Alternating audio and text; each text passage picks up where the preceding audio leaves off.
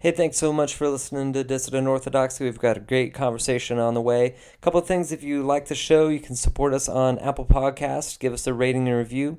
You can support us by telling a friend, sharing on social media, or you can support us for as little as a buck a month on patreon.com slash Casey Hobbs. Thanks for listening. I hope you enjoy the conversation. Well, thanks for listening to another episode of Dissident Orthodoxy. I'm Casey Hobbs. Today I'm joined by Dr. Audrey Clare Farley. She's the author of Unfit Heiress. We've talked to her before. That was her older book. She's got a forthcoming book in June called Girls and Their Monsters The Genain Quadruplets in the Making of Madness in America.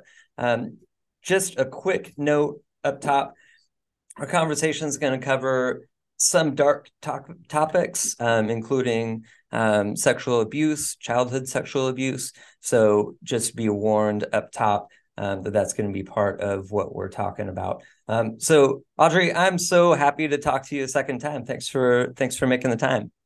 Thanks for having me. Yeah.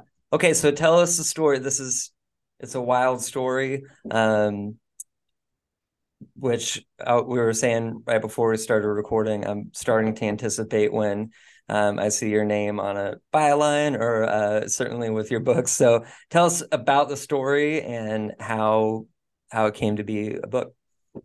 Mm-hmm. Yeah, so I first learned about the Genain quadruplets, and that's a pseudonym. Their real name was Morlok, from Bob Kolker's book Hidden Valley Road which was an Oprah pick and a bestseller a few years ago, and explored another family in which a lot of the children had been diagnosed with schizophrenia. And so I was introduced to their story, and it is a story about four sisters, identical quadruplets, who were all diagnosed with schizophrenia by their 20s and then studied at the National Institute of Mental Health in the 1950s, which was then newly formed. And it was presented as being this case of nature versus nurture, because obviously the fact of four identical quads being having the same mental illness would suggest a genetic etiology. But the researchers came to find out they had really lived in a house of horrors their dad was very abusive. He was gratuitously obsessed with sex and their virginity. He would kind of grope them, claiming to be gauging how they'd react on dates when older. And it very quickly became clear to me that, um, you know, that this story was about much more than nature and nurture. And so uh, I I just kind of you know learned as much as I could about the case, reached out to the surviving quadruplet. I've really become friends with her and mm. and um and and so there's a lot here which we'll get into. yeah, right, right. Um yeah, um, um the nature versus nurture thing obviously like you said the the book reveals and the story reveals it's um a lot there's a lot more to it than that. But i want i wonder if you can talk about how that was originally perceived a little bit more. You kind of touched on it. Um, but with kind of that with that conversation going full tilt i think at that time it seems um, and then yeah that the perception of it having to be one or the other um, was, that was a really interesting point um, up top at the beginning of your book. So yeah, I wonder if you want to flesh that out kind of historically about that mm-hmm. conversation that was going on then. Mm-hmm. Yeah. So over the last hundred or so years of the psi disciplines, meaning psychiatry and psychology, there's often a pendulum swing from you know nature to nurture. And in the 1950s, the focus was really on nurture because of um, the height of psychoanalysis at that time. So there was a theory that mothers drove their children crazy. It was called the schizophrenogenic mother theory. And it was coined by an analyst named Frieda Fromm Reichmann.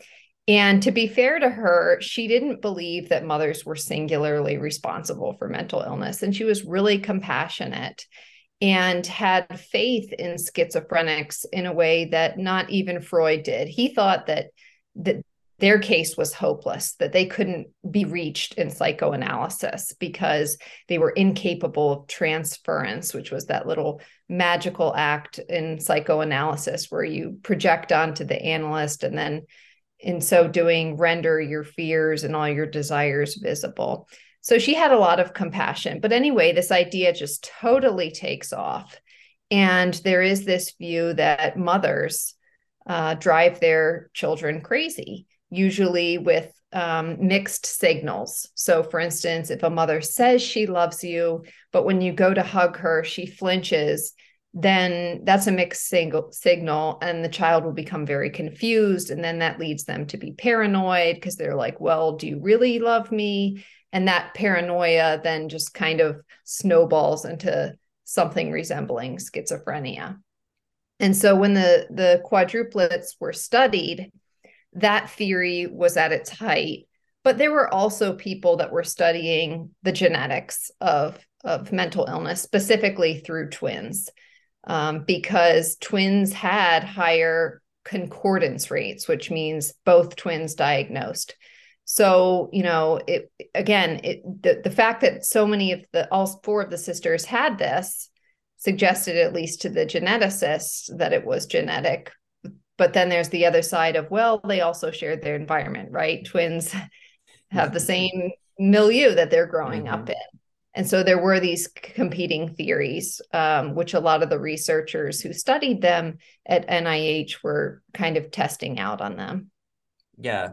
Yeah and it, it really kind of served this narrative piece and i think a commentary on how this conversation is had that it can it could very easily um, be construed as um, serving either serving either point um, when you look at that. And and I, I, think that's part of why your work is so interesting is because it gets it just complicates everything um, and and makes it about more than just an easy answer. So uh, on that point of mothers being responsible for mental illness, um, Sadie is the mother um, of of the four, and when when there's a when they start having these conversations and these diagnoses, she is the one they're suspicious about her immediately, and and Carl, the the father, um, basically just gets a free pass for for a long time. So talk about how that played out in their particular story. Mm-hmm. Yeah, so I would say that Carl, the father, gets a pass in a few different ways. Um, first of all, he is the one who is primarily tormenting them. As I mentioned, he would feel the girls up. He claimed to be doing this to gauge how they'd react on dates. He was just hyper fixated on their virginity um, and, you know, when I first learned about him, I was really reminded of more contemporary purity culture, which, you know, we can talk about. And I mm-hmm. mentioned mm-hmm. later in the book, because it is such a gratuitous obsession with sex. One thing that I have learned studying purity culture is that that fixation with sex, with virginity and incest and innocence often correlates with racism and indeed, Carl uh, was very racist. He was actually a Nazi in the sense that he really supported Hitler and wanted, after the war was over, Hitler to come to the United States and purge the US of its own defective people. So it really became clear to me that his focus on his daughter's virginity was driven a lot by his fears of race mixing um, the idea um, that they were going to um, breed or become intimate with people of another color or race. And these fears were really dominated that time. You know, the Jim Crow era made people think pornographically because racism was being expressed as a um, as a sexual anxiety, right? if you think of this is very visible in the South, but also in a state like Michigan where they lived, Um, the fear was that this black man or this other, um, in Carl's case, often Jewish others, were you know just out to get white women. Right? That's that's what mm-hmm. they're. They just want to sleep with the white woman, and so she needs to be protected um, you know, by the white man with violence, with laws, by keeping them out of the classroom. And so the racism of that period really made a lot of people think pornographically. They are writing sex onto every black white encounter. And that's what Carl did, right? He's just so focused on his daughter's sexuality, I believe, in large part um, because his racism. Yeah, um, I think that's really a really fascinating connection that you make and uh, you make other places in your writing. You have this juxtaposition of a, a very familiar story um, and a very familiar uh, black family, um, the Littles, and uh, suspiciously uh, familiar um, in Lansing, Michigan. So, talk about um, about kind of the intersection of the little family um, and and what um, what this reveals about that point. Mm-hmm. Yeah, so I'm realizing now I didn't fully answer your last question. Can I circle back to that oh, quickly? Absolutely do. Yeah, sure. Okay. So you had asked about Carl getting a pass. Yeah, so the. I kind of set off in a different direction. but when they get to NIH, um, the the researchers tend to place all the blame on Sadie, the mother, as you say.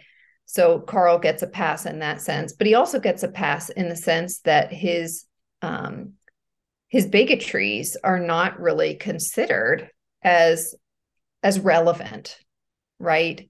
Um, they think that it's mostly Sadie's fault, but it could also be that the sisters had inherited a genetic predisposition to mental illness, and that might have come from Carl's side of the family. But the point is, in no way do they see his bigotry as something worth mentioning, either in their analysis of him, because he underwent, you know, a psychiatric evaluation, or the quadruplets. So the Littles are a family in uh, Lansing, Michigan, who struck me as being the foils to the Morloks in a lot of ways. So when the the quadruplets were born, they were such a media sensation, and the city really rallied together to put them in a house. They gave them a free home for a year, after which they purchased it, free milk, free clothing, you know, you name it, whatever they needed, their needs were met by the community. And the little family, by contrast, was a family Black family. Uh, the patriarch was a Baptist preacher who had been tormented by um, a racial terrorist group there, which was an offshoot of the Ku Klux Klan. And when he died under suspicious circumstances, and the the family went on welfare, this, the city was so chintzy with them. So, for instance, one of the children needed glasses. That request was denied. Um, they scolded the mother for, you know, driving a car when she should have been riding a bus and would just storm into the home at any time, welfare workers, that is, mm-hmm. storming into the home and just really belittling her, scrutinizing every decision that she made. And when she became pregnant by a man out of wedlock, this was after her husband had died, threw her in an institution and then focused their attention on on her children um, and it really just struck me how vastly different the treatment of these two families were um, both in the sense that the city saw the Morloks as a family deserving of all the public charity in the world, and this other family is being totally undeserving of any public aid but also in the sense of the state surveillance. So the Morloks were literally being molested and abused behind closed doors. And never did the state or authorities uh, violate that sphere. They just treated the home as private, sanctified white parents had the right to do what they did without state intervention. By contrast with the littles, uh, the state just has no respect for um, Louise Little or her right to make choices for herself or her family. And then ultimately, they just take her kids away when they they threw her in an asylum. And so, as is revealed in the book, of course, that turned out to be a very famous family. Yeah. Um, and I guess I guess for folks that that don't know the littles, uh, read the book, um, and that can be revealed, um, or go back and listen to a podcast uh, that I did with um, Biko Mandela Gray last February, and that's so there's there's some uh, some little little trails there for folks that don't know. Um, okay, so this purity culture connections and uh, you've talked about it a bit already, um, but purity connection, culture connections with race. How did that play out? You talked about how it was it was there um, with Carl and it was overlooked um, with Carl. Uh, that was, I think, probably a a ripe time to overlook both racism and a hyper fixation on um, sexuality. But talk about how that played out in the lives of of the four quadruplets. Mm-hmm. Well, I would say that from the beginning, they were made to be icons of innocence. I really thought of them as being the JonBenéts of the mm. 1930s. So even when they were six or seven years old, they would go on stage and they would sing these cute little songs about Christopher Columbus and the South. Some of these songs contained racial slurs. I know on at least one occasion they opened for minstrel performers. And if folks are asking what this has to do with purity culture, it's that these uh, innocent little girls are being used to tell a story about America and the purity or innocence of America. So, you know, they would go on stage and sing these songs that really sanitized America's history of racial violence, of Jim Crow. And so, you know, from the first, they're being used to link whiteness to innocence. They're being used to link Christianity to innocence. And this is all happening at the height of Jim Crow at a time when um, the innocence of white girls is being used to justify lynching, for instance, uh, which was not.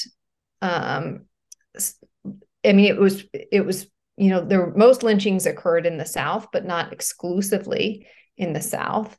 And the logic behind lynching is that Black men pose a threat to white innocence, white girlhood. Um, Emmett Till, of course, famously, you know, traveled from the north to the south and was lynched, you know, because he supposedly catcalled at a white woman. All it really took was one accusation of a girl. You know, someone looked at me in the eye without my permission. They addressed me without me addressing them. They knocked on my door.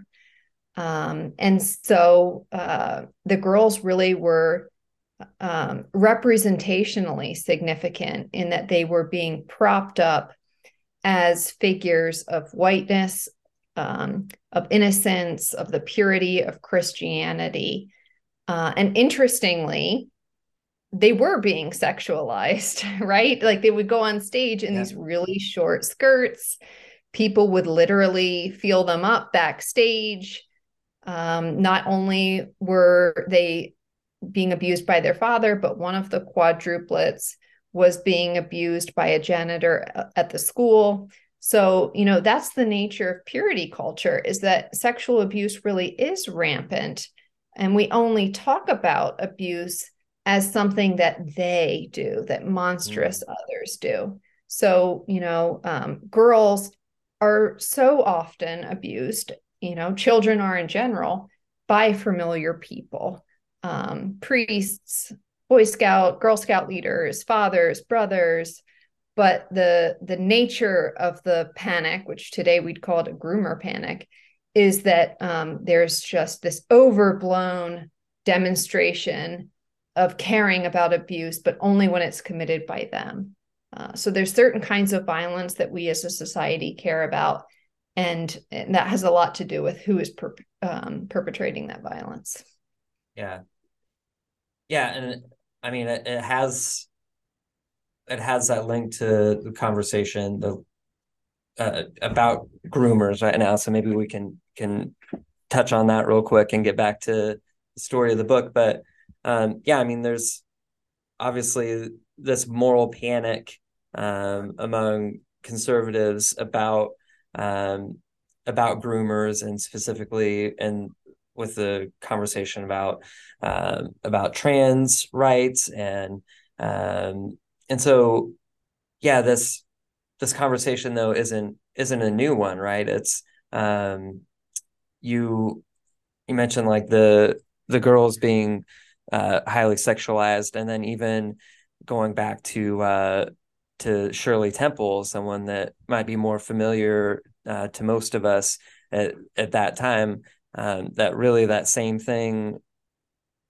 happening. I think there was you had a story there, um, and this I guess this is kind of becoming one of my long-winded questions that's going everywhere. But uh, you you had a uh, a quote from a journalist um, about Shirley Temple that he was really just kind of saying the quiet part out loud about how um, just like about her beauty and and just really kind of not not kind of really creepy terms that you would not once said about was she like seven or eight or something at the time yeah. um and he got all this pushback from everybody you know that i can't believe he's saying this like but it was it was you made it really clear that how again like that it wasn't just one creep that was saying that. It was he was kind of the dummy that was saying it out loud.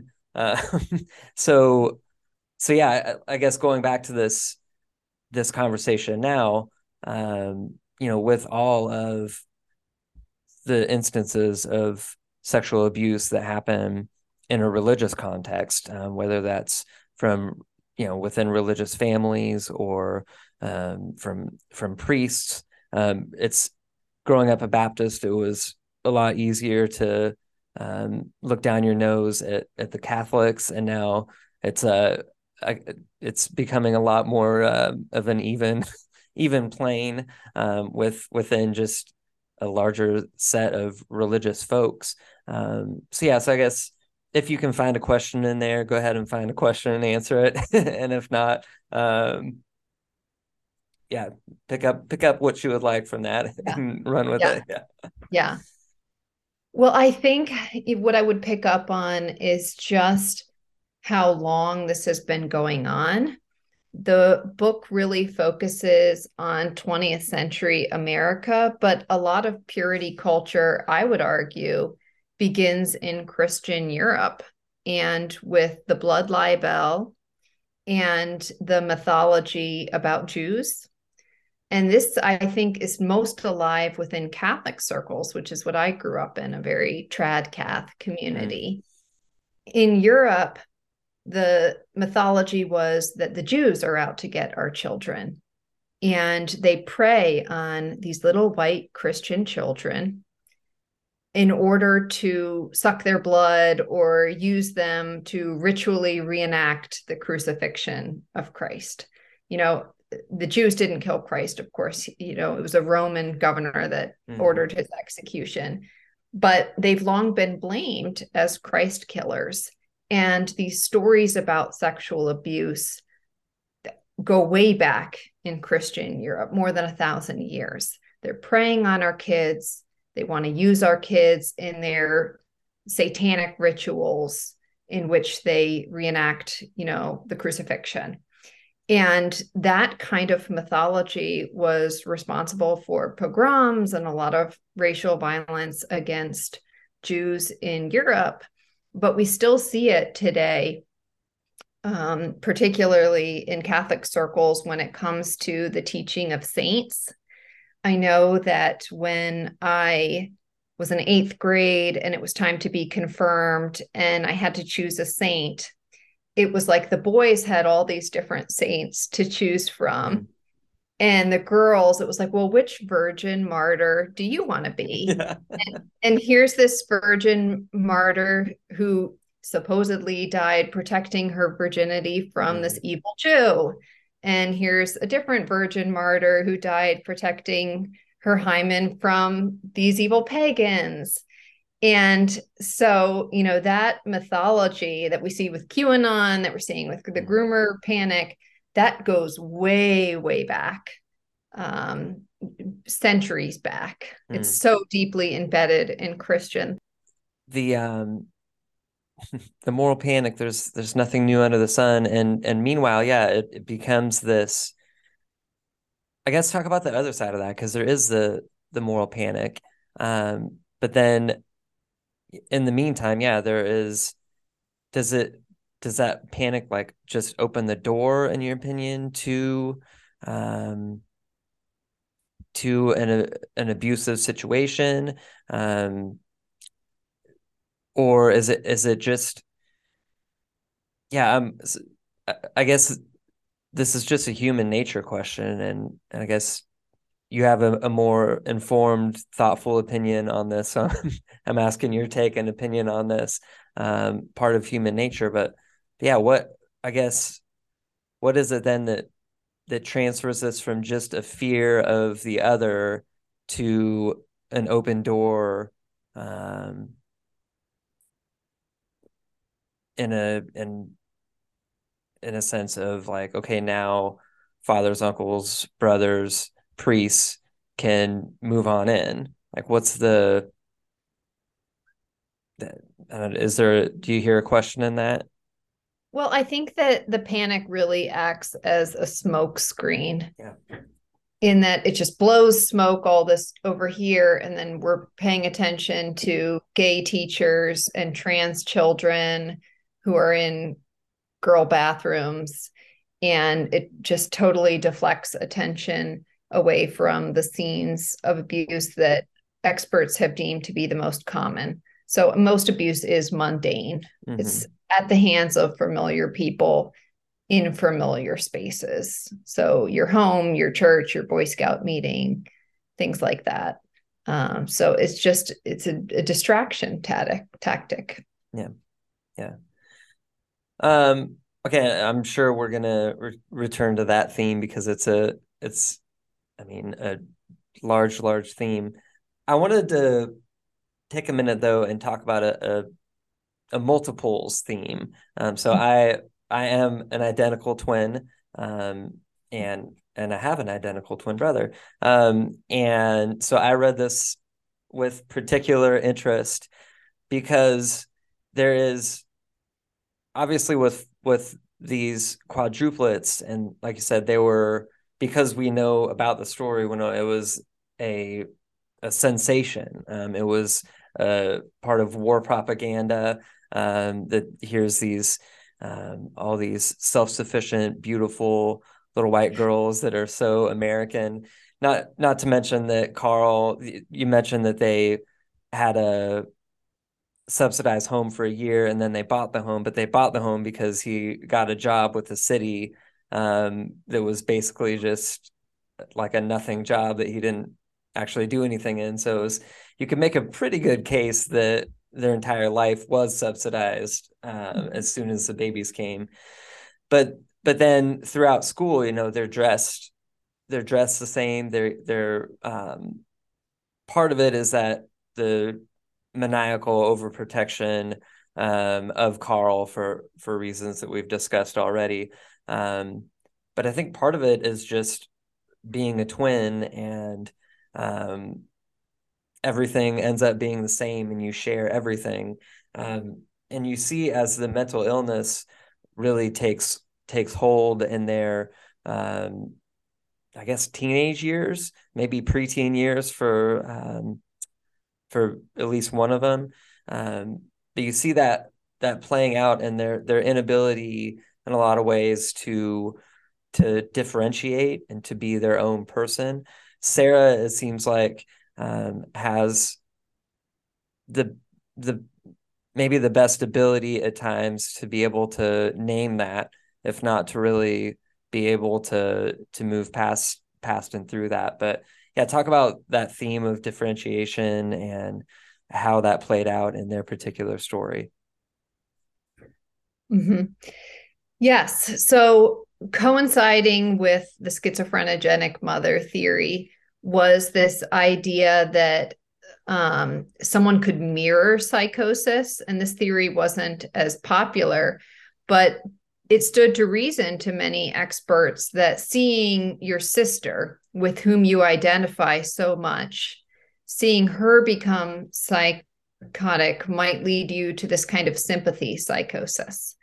And so there was this theory that because they were so close, because they were not encouraged to differentiate, as you say, or form their own ego, which is a really important concept to psychology, that when one of them became mentally ill, it was just a domino effect. And indeed, um, when one of them finally does have, you know, what we would call a psychotic break, it's within months that the other three are found to be uh, mentally ill.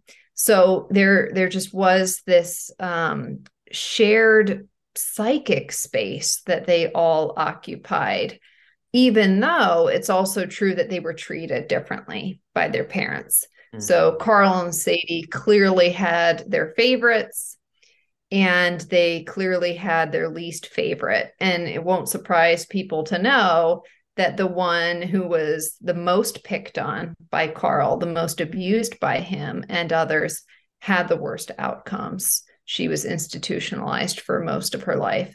And Sarah, who was certainly the mother's favorite and became Carl's favorite over the years, had the best outcomes. She was able to have something approximating a normal life. And when she started to turn a corner at NIH, she really, really struggled with a kind of survivor's guilt. Mm. She felt that if she made continued to make progress in psychoanalysis in therapy that she was going to leave them behind um, and you know she's shared that with me many times over you know the months in our conversation she would say um, I felt bad that they couldn't keep up with me. Mm. Um, yeah. Um, yeah. So you you've mentioned um, uh, uh, maybe I just want to stay with that for a minute because yeah, as as a twin, I mean, I, I like those development stages, whether it is as a child and you kind of look back and see like, hey, we were we were at different stages and you know, I, I would say that I had a completely idyllic childhood when compared to this story. So this that's a there's a lot of differences, but but there is there's a sense where it's I think it's really really hard for even families that are much more functional than um, than Carl and Sadie were to to have a really hard time seeing like hey these kids are these kids are in different places emotionally developmentally even though they are they are the same there's mm-hmm. um and and i th- and even in even and especially i think in adulthood when you start to see now i'm i'm just processing this as a twin because when you said that i had i had a response um, that I mm-hmm. feel like I need to need to stay with. Um, because yeah, I mean that's that that is a real thing to see like, hey, me and my twin or me and my three uh, siblings are have taken different paths, maybe are are in different places. Um, and that survival survivor's guilt um, I can again like only imagine um, with the the dramatic trauma that these girls experienced um, i'm sure that i'm sure that never went away um, for sarah but you connected with sarah um, and and uh, so talk about how that how that relationship came to be even in the um in the afterward you mentioned um her being involved with even knowing your family a little bit so um talk about that relationship and how that came to be mm-hmm. Well, it's interesting because when I first committed to writing the book, I didn't even know that she was still alive mm. because so much time had passed. I thought for sure she must be dead. Most of the and, book, I assumed the same thing. yeah, yeah, so long ago. Yeah. Um, and so, you know, I was just like deeply Googling them, and I happened to come across a story from her from only a few years ago. And I thought, oh my gosh, she's alive and uh, so it it struck me, of course, as an opportunity to reach out to her, but it was also like a big weight came on mm. me because I was like, she's still alive, and so the sense of responsibility became heavier of mm. needing to get the story right, of needing to honor her in the telling of the story. And so I was able to find her son on Facebook and I sent him a message and he wrote me back and I kind of struck up a conversation with him and after a few weeks or so he gave me her phone number. I think he wanted to feel me out first yeah. understandably. Makes sense, yeah. Yeah.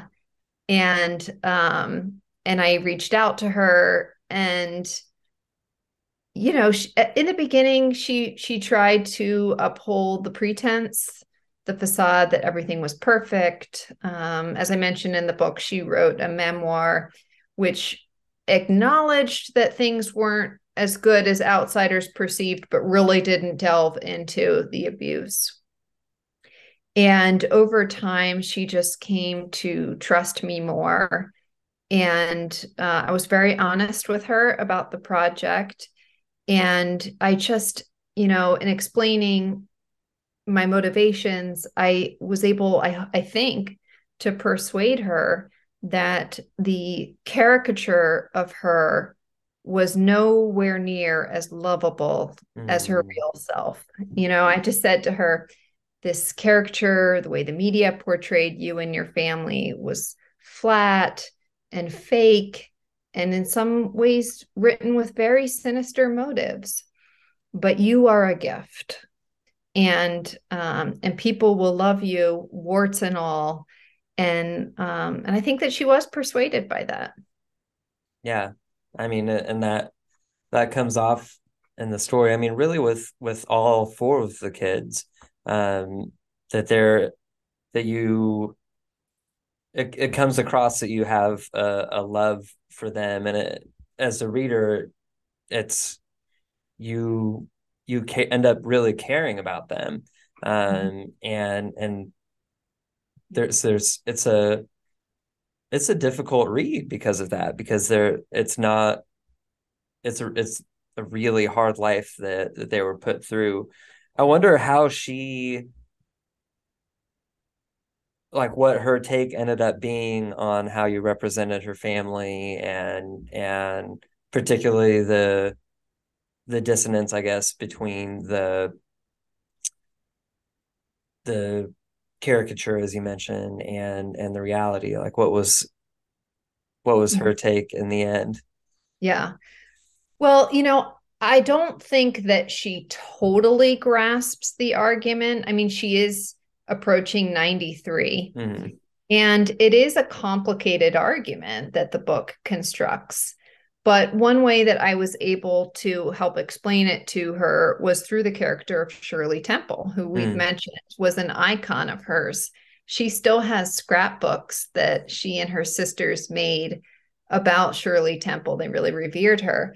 And I said, you know, the media, America, was very interested in a certain story about her life that only ever showed the good and the cute mm. and the perfect but behind closed doors shirley was abused you know and uh, it was in in pointing my finger to that story that i think she was able to see better that there can be this whole narrative about a family which is really a lie and doesn't serve the people mm-hmm. who are at the center of that story.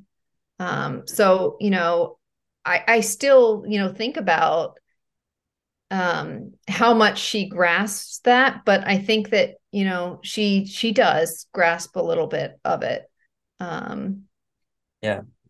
Yeah, I'm sure it means means something to hear her own internal process reflected back a little bit. I wonder, I guess, still on that um, with her son. You mentioned mm-hmm. interacting with her son. So is that, um, yeah, like I, I guess yeah. I'm, now I'm just prodding, but uh, is it? Yeah, yeah. Well, yeah. So I'll also add that it was Sarah's choice to use their real names, right? Okay. In the book and um, because I would have been happy to use the pseudonyms, sure. I don't feel that it totally hinges on their real names. Um, but her son had said the scientists, you know, he he very clearly felt that the scientists had exploited their story and mm. gained fame because of it. And he said the least they could have done is brought attention to the real quadruplets. Mm. And she kind of was influenced by him saying that sure. and decided that they were that I should use their real names. And so I did. Um, but yeah, the son is uh I, I consider Sarah and her son David to be the light at the end of the tunnel mm. in the mm. book because it really is uh the happy ending to the story and he was a veteran and now works at a veterans hospital and I've been out to Michigan several times. I've stayed at his house while she stays there as well. And um, he's really welcomed me mm. into his life and introduced me to her. And so, as for her, she and I talk all the time now. She mm. calls me. she with you know the, the, the wildest questions like just this week she called and she's like honey do you bite your nails and, you know um she's very um up to date on what's going on with my family mm. and in fact my daughter who is 13 just had her first school dance mm and uh, there's a significant part in the book where, involving a school dance. Yes. People have to read it. But one of the quadruplets, her sister Wilma, had always been the beautician in the family. And she had this beauty case, and she would do all the girls' hair and put it in curlers and all their makeup. And so Sarah gave me the beauty case. Oh, wow. Uh, yeah.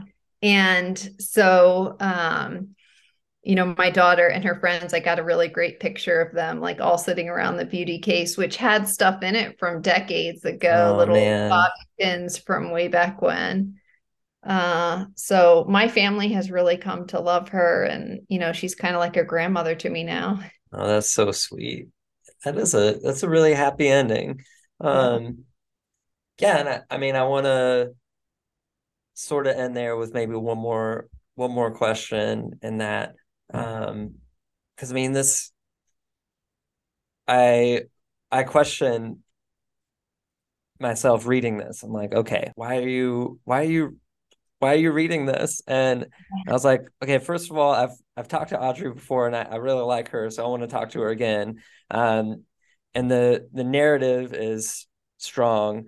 Um I don't know if it makes a ton of sense for for my podcast necessarily as it is, but he, but I'm I'm I'm interested, and and then yeah, there's there the narrative is so dark too. Like the the story is really troubling, um, and like I said, the the silver lining and the the happy ending um, is is it is a story about human nature and and about what um what people can overcome more than more than I would say anything else.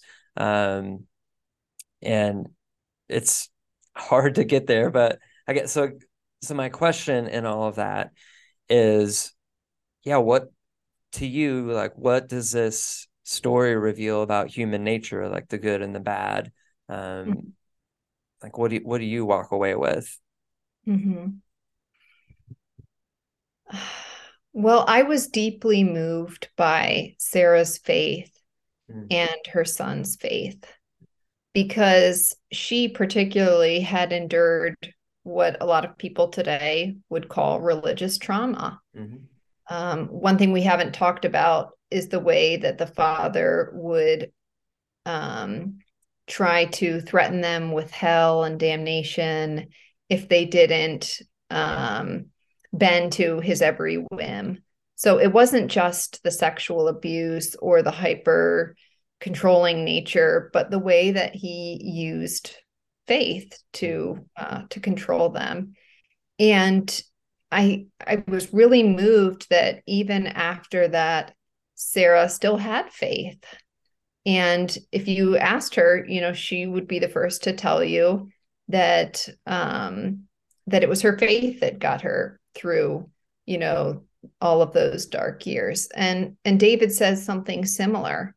And so it was really important to me, even though I'm not a particularly religious person, to portray Christianity both as something uh, that can be exceptionally violent, not just at the individual level, but you know, we talked about the way that uh, Christianity has uh, organized around Jews or Black Americans in the United States um, but also as something that um, that redeems people and that enlivens them and gives them reason for hope even under the worst of circumstances. And so I really hope that as dark as the book is, that it lets light in. Mm-hmm. Um, and one of my blurbers, this isn't on the copy of the book, that you have, but said something to the effect of this is a story about the ways we hurt each other and also lift each other up. Mm. And I was really, really blessed by those words um, because I wanted the book to be that. You know, this yeah. is a story about sisters who, in many cases, uh, have a lot of bitterness and rivalry towards each other. They're constantly sizing each up each other up against the other. But when push comes to shove, they will bear one another's burdens. Mm. Um, and and so I I really for me the redeeming aspect of the book is the love that they have for each other and that Sarah and her surviving son David have for each other. Yeah. That's that is beautiful. Thanks for sharing that, and thanks thanks for engaging this material and and the unique and hopeful way that you do. Um, I'm excited for folks to read this in in June. Um, so it's from Grand Central Publishing. Again, the title is "Girls and Their Monsters: The Genain Quadruplets and the Making of Madness in America." Um, Audrey, thank you so much again for the time, and I really uh, appreciate it and look forward to, to talking again at, at some future time. Thank you. Really appreciated this.